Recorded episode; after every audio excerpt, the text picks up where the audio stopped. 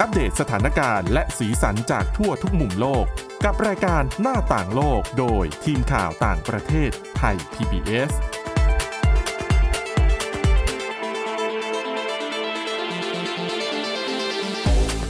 สวัสดีค่ะ ต้อนรับคุณผู้ฟังเข้าสู่รายการหน้าต่างโลกนะคะ มาอัปเดตเรื่องราว สถานการณ์และสีสันจากทั่วทุกมุมโลกกับทีมข่าวต่างประเทศไทย PBS ค่ะ วันนี้เช่นเคยค่ะ อยู่กับคุณอาทิตย์สมนเรืองรัศนทรและดิฉันจารุพรนพรัตน์ค่ะ สวัสดีค่ะ สวัสดีค่ะ วันนี้ เราสองคนมีเรื่องราวค่อนข้างหลากหลาย แง่มุม ค่ะ ทั้งในเรื่องของชีวิตคนชีวิตสัตว์ ไปจนถึงเรื่องใกล้ตัวที่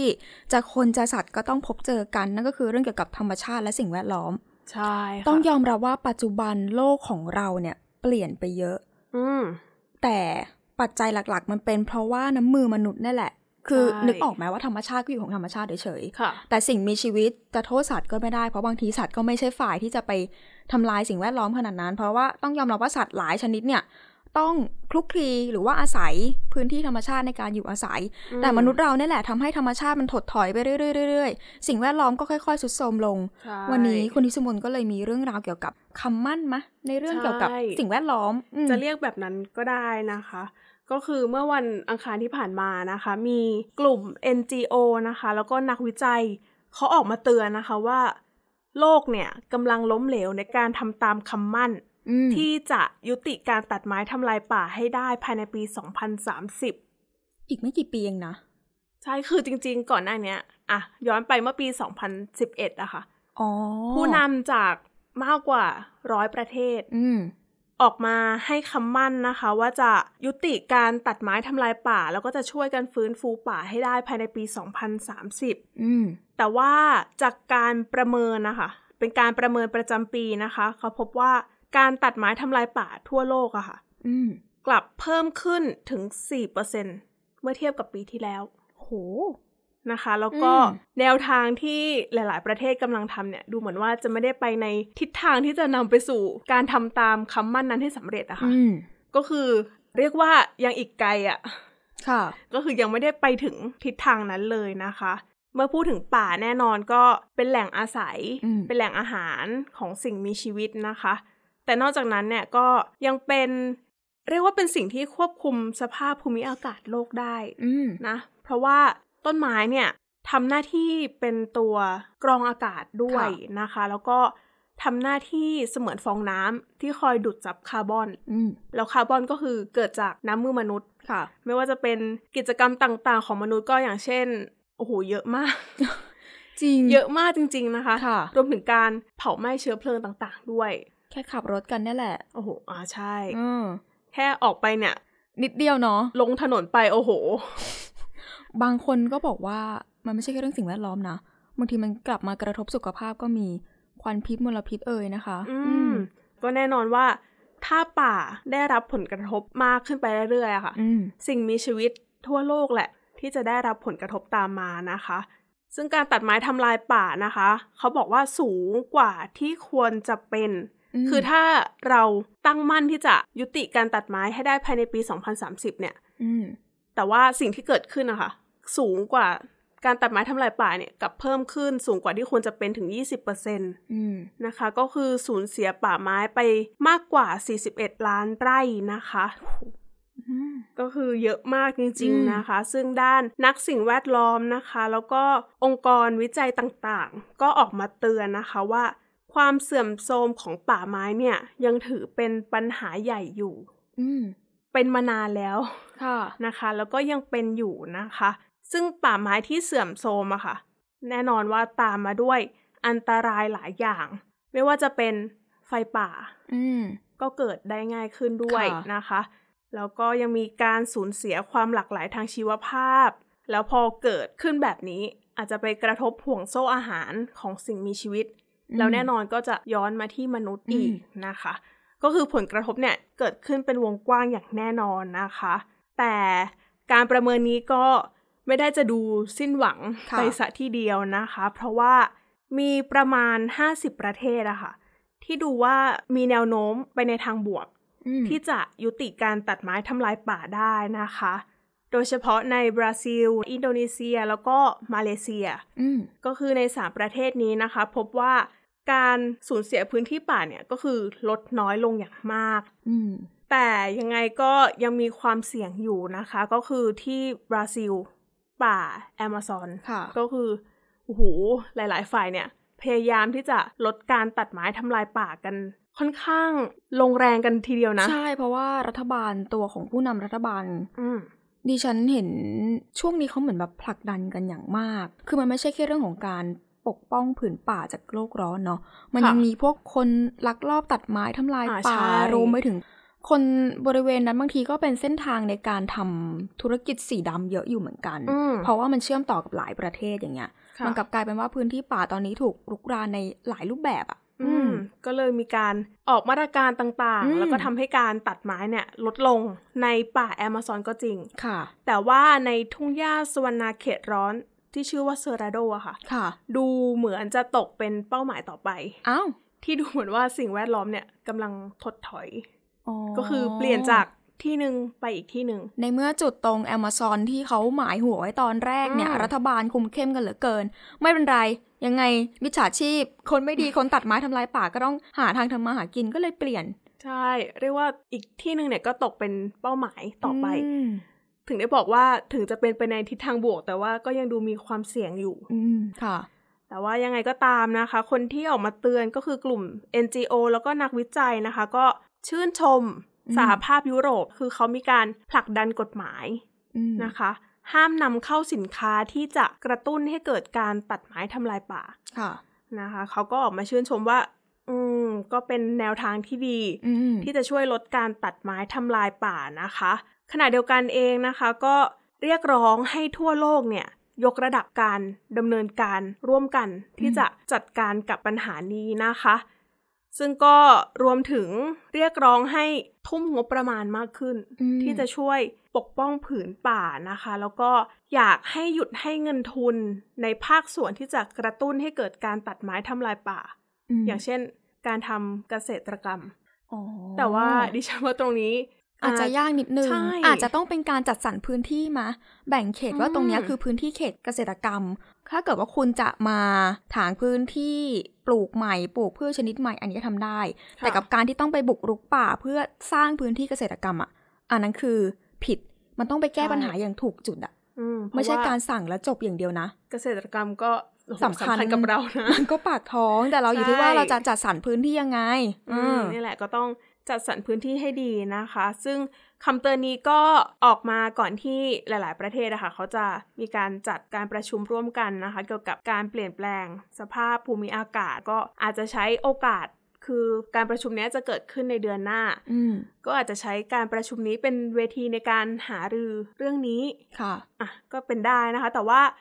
อืมหลาย ๆ คนก็มองว่าในการประชุมเนี่ย เขาอาจจะไม่ได้ให้ความสำคัญกับป่าไม้เป็นอันดับแรก อืม ก็คืออาจจะไปให้ความสำคัญในเรื่องของพลังงานทดแทน อืม พลังงานหมุนเวียน แล้วก็เป็นอนาคตของเชื้อเพลิงฟอสซิลมากกว่าหรือเปล่า อืม แต่ก็อยากให้เอาประเด็นการตัดไม้ทำลายป่าเนี่ย เป็นประเด็นแรก ๆ เหมือนกันนะ ค่ะมันก็สำคัญเนาะ ใช่ คือเหมือนเรื่องของพวกเชื้อเพลิงมันก็สำคัญ เพราะว่าจริงๆมันสำคัญสำหรับมนุษย์แหละ แล้วคนที่จัดการประชุมก็คือมนุษย์ไง มันก็เลยจัด priority ที่มันค่อนข้างที่จะทำยังไงดี ให้เรายังมีเชื้อเพลิงใช้ให้เรายังอยู่สุขสบาย แต่ในความเป็นจริงแล้วป่าไม้เองมันก็เป็นจุดเริ่มต้นของ ค่ะ ทุกชีวิตเหมือนกันไม่ใช่แค่มนุษย์ แต่ว่าเชื้อเพลิงดิฉันมองว่าอาจจะเป็นในเรื่องของรายได้ด้วยไหม อืม นะคะ ใช่ อืม มันมีเรื่องของรายได้แล้วก็ผลประโยชน์เข้ามาเกี่ยวอะนะคะ ก็ ต่ นี่แหละ อืม ต้องมาดูกันว่าการผลักดันจะไปในทิศทางไหน เพราะว่าการให้คำมั่นเนี่ย ดิฉันเห็นมาค่อนข้างสักระยะหนึ่งแล้ว แต่ว่าหนทางที่จะไปถึงเป้าหมาย อืม ที่หลาย ๆ ประเทศวางไว้เนี่ยก็ต้องรอดูกันอีกทีนะ ดิฉันว่ามันเป็นเรื่องที่ทำได้ง่ายแหละ การให้คำมั่นอะ อ่ะ อารมณ์เหมือนเปรียบเทียบง่ายๆเลยนะ คือทุกที่อยากจะมีการออกกฎหมาย ดิฉันว่าการให้คำมั่นเหมือนการออกกฎหมาย ม แต่อยู่ที่ว่าคุณจะบังคับใช้มันยังไง ให้มันให้กฎหมายนั้นมันมีความศักดิ์สิทธิ์ นี่ ถูกต้องไหมถูก ค่ะ ต้อง เออ เพราะฉะนั้นการที่ผู้นำรวมถึง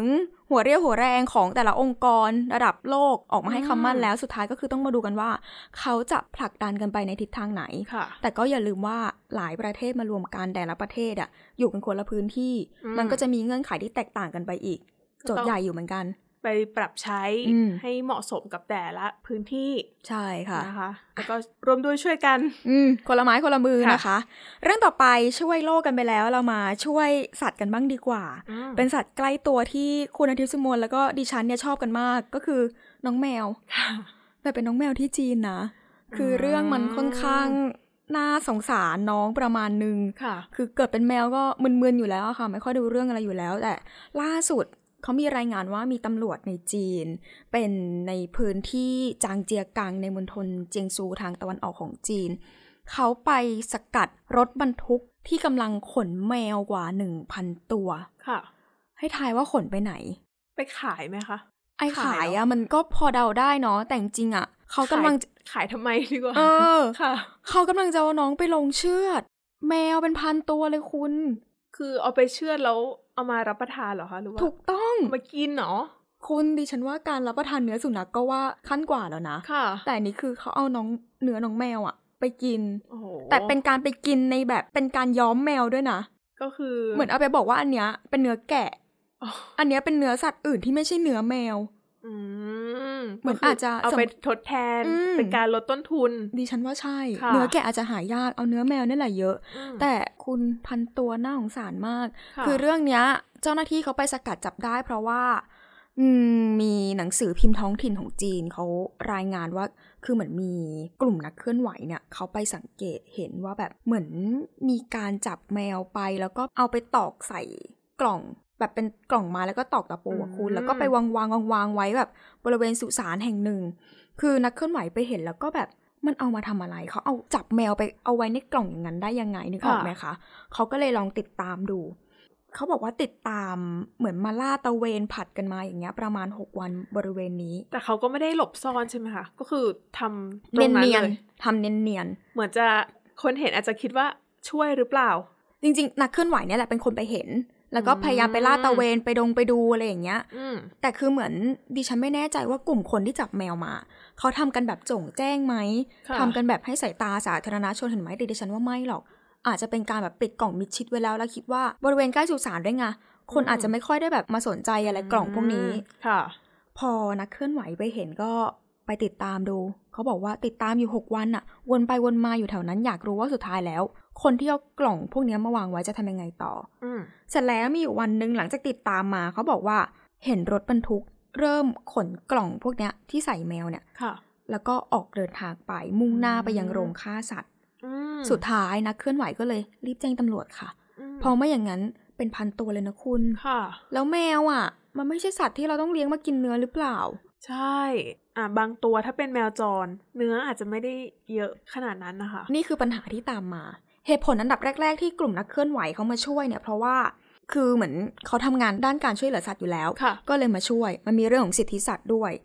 หลังจากมาช่วยเสร็จแล้วเนี่ย หลาย ๆ ตัวก็เอาไปอยู่ในตามสถานสงเคราะห์ ไปตามศูนย์พักพิงต่างๆ ที่พอจะเขาเรียกว่าไงอะเอาแมวรวมๆกว่า 1,000 ตัวเนี่ยไปอยู่ด้วยกันได้ ค่ะ แต่อีกเรื่องหนึ่งอย่างที่คุณอาทิตย์สมนบอก มันมีเรื่องของความปลอดภัยในเรื่องของเนื้อสัตว์เหมือนกัน ความปลอดภัยของอาหารนะคุณ ใช่ ใช่ไหมะ คือมันจะแบบว่า คือเหมือนนักเคลื่อนไหวบอกว่าแมวพวกเนี้ยพอเอาไปขายแล้วเนี่ย เอาไปแล่มาแล้วเนี่ย เขาจะเอาไปขายแบบอยู่ที่ประมาณ 4 ดอลลาร์ ก็ประมาณ อืม ร้อยกว่าบาท ค่ะ แต่เวลาไปขายเนี่ยจะไปบอกว่าเป็นเนื้อแกะบ้าง เนื้อหมูบ้าง คือไม่ได้บอกว่าเป็นเนื้อแมวโดยตรง อืมเราไม่ใช่แมวจรทุกตัวที่จะได้รับ อืม วัคซีน เราไม่ ใช่ รู้ว่าเชื้อโรคในตัวแมวเนี่ยจะไป อืม สู่ผู้บริโภคด้วยหรือเปล่า เดี๋ยวมันจะเกิดการกลายพันธุ์เชื้อโรคชนิดใหม่กันอีกนะ อืม น่ากลัวนะ ซึ่ง ค่ะ จริงนักเคลื่อนไหวบอกว่าเอาจริงมะมนุษย์อะทำได้ทุกอย่างแหละถ้ามันได้กำไร คือไม่ได้สนหรอกว่า อันนั้นอะจะถูกต้องไหมจะมีความซื่อสัตย์ต่อผู้บริโภคหรือเปล่าหรือว่า จะมองในแง่ของการเห็นใจสัตว์ไหม บางคนไม่ได้มอง ค่ะ มองแค่ว่าขอแค่ได้กำไร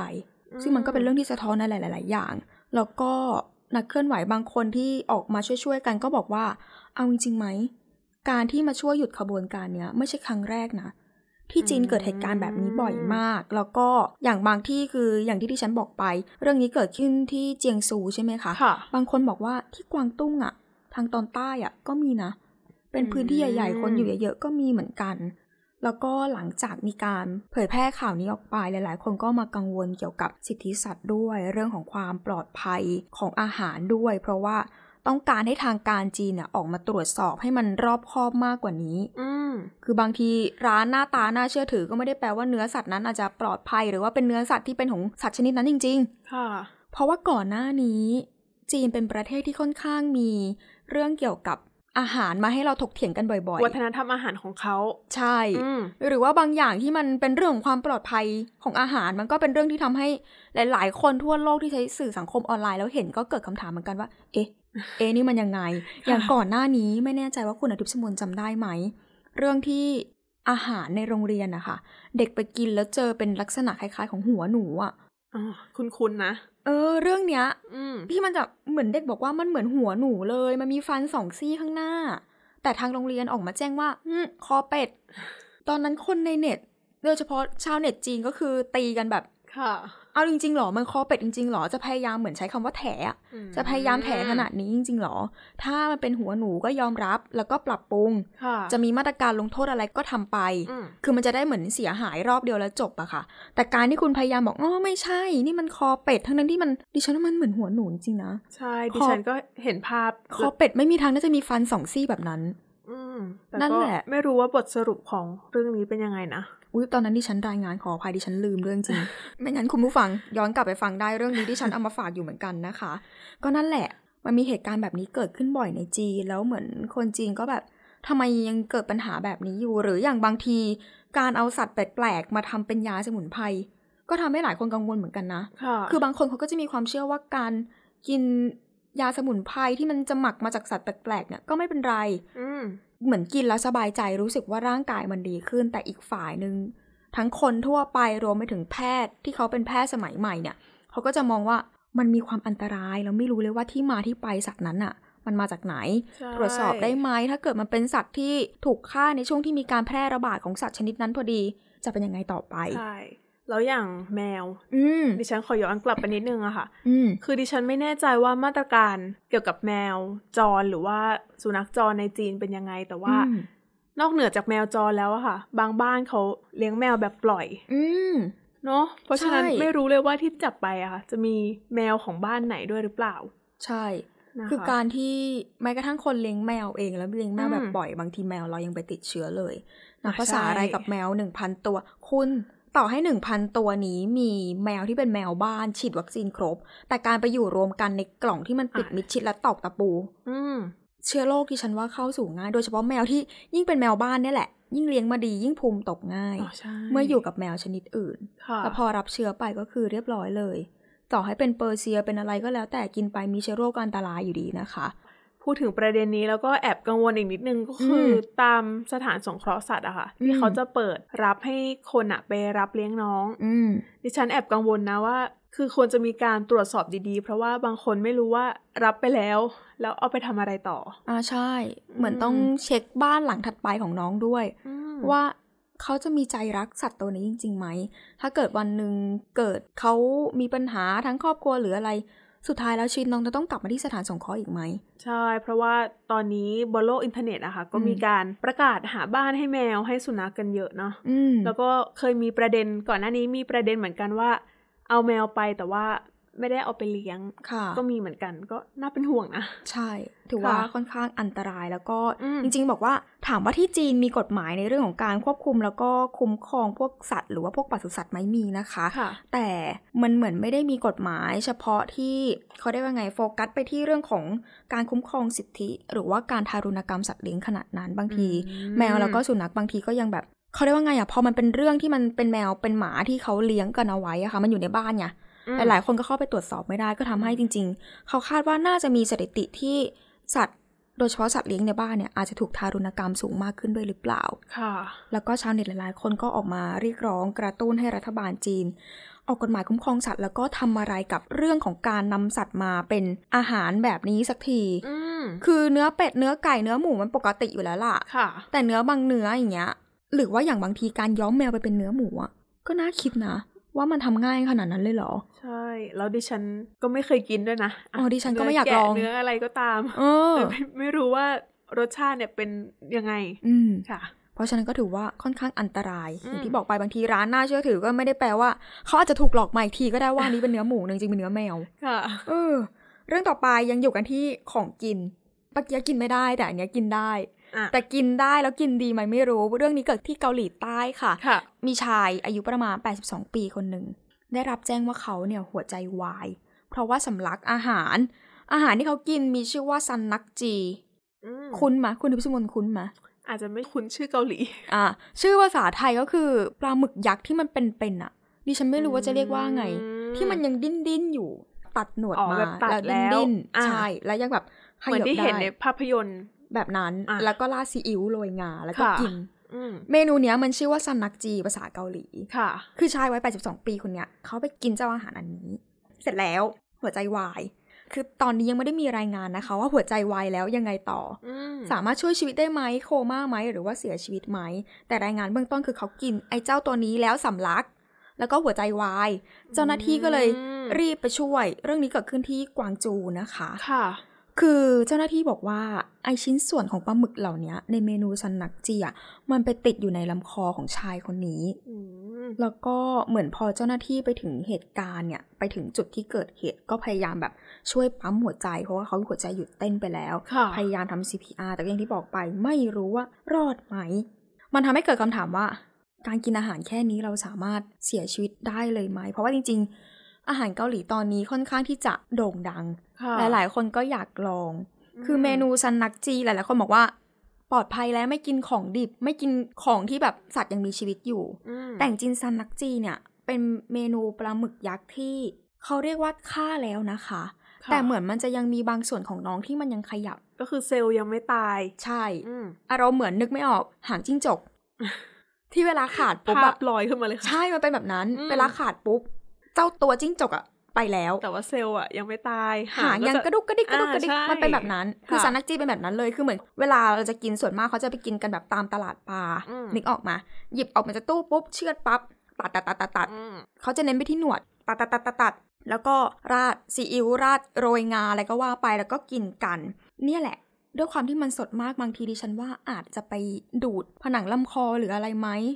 หรือ แล้ ยั ว งบางทีผู้สูงอายุด้วยแหละ ค่ะแล้วจริงๆ แค่เศษอาหารธรรมดาเข้าไปติดอะค่ะ หลายๆ ครั้งเนี่ยก็เอาออกยากแล้วนะ อืม ก็คือต้องคนที่ทำเป็นด้วยนะที่จะมีท่าเฉพาะอะค่ะ ใช่ เวลาเอาเศษอาหารออก แล้วอันนี้เป็นหนวดหมึก เออ ที่ดูดได้ ใช่มันยังดิ้นดิ้นๆอะ อืมก็ไม่รู้เหมือนกันว่าถ้าปฐมพยาบาลแล้วจะเอาออกมาได้หรือเปล่า ถูกต้อง ค่ะ แล้วก็จริง ๆ ถามว่าเมนูนี้เป็นเมนูอันตรายไหมดิฉันไม่แน่ใจแต่ก่อนหน้านี้ เคยมีคนเสียชีวิตมาแล้วนะคะ หลังจากกินเมนูเจ้า อืม สันนักจี ค่ะ หลักๆ มาเหมือนกันเลยเรื่องของการสำลักนั่นเอง อาจจะเพราะว่าน้องยังดิ้นเกินไป เพราะฉะนั้นค่อยๆเคี้ยว ค่ะ โดยเฉพาะเมนูที่มันยังดิ้นแล้วก็เต้นได้อย่างนี้นะคะ เออ อันตรายนะ อันตรายแต่ถามว่าอยากลองไหมอยากนะคะ ไว้ว่างๆชวนคุณทิพย์สมนไปกินกันบ้างดีกว่า ค่ะ ค่ะ แล้วก็นี่คือเรื่องราวที่เรานำมาฝากคุณผู้ฟังกันในวันนี้นะคะ คุณผู้ฟังสามารถติดตามฟังรายการย้อนหลังได้ที่ www.thaipbspodcast.com ค่ะ หรือว่าช่องทางพอดแคสต์ต่างๆ ค้นหาคำว่าหน้าต่างโลกนะคะ วันนี้เราสองคนและทีมงานขอตัวลาไปก่อน สวัสดีค่ะ สวัสดีค่ะ Thai PBS podcast. View the world via the voice.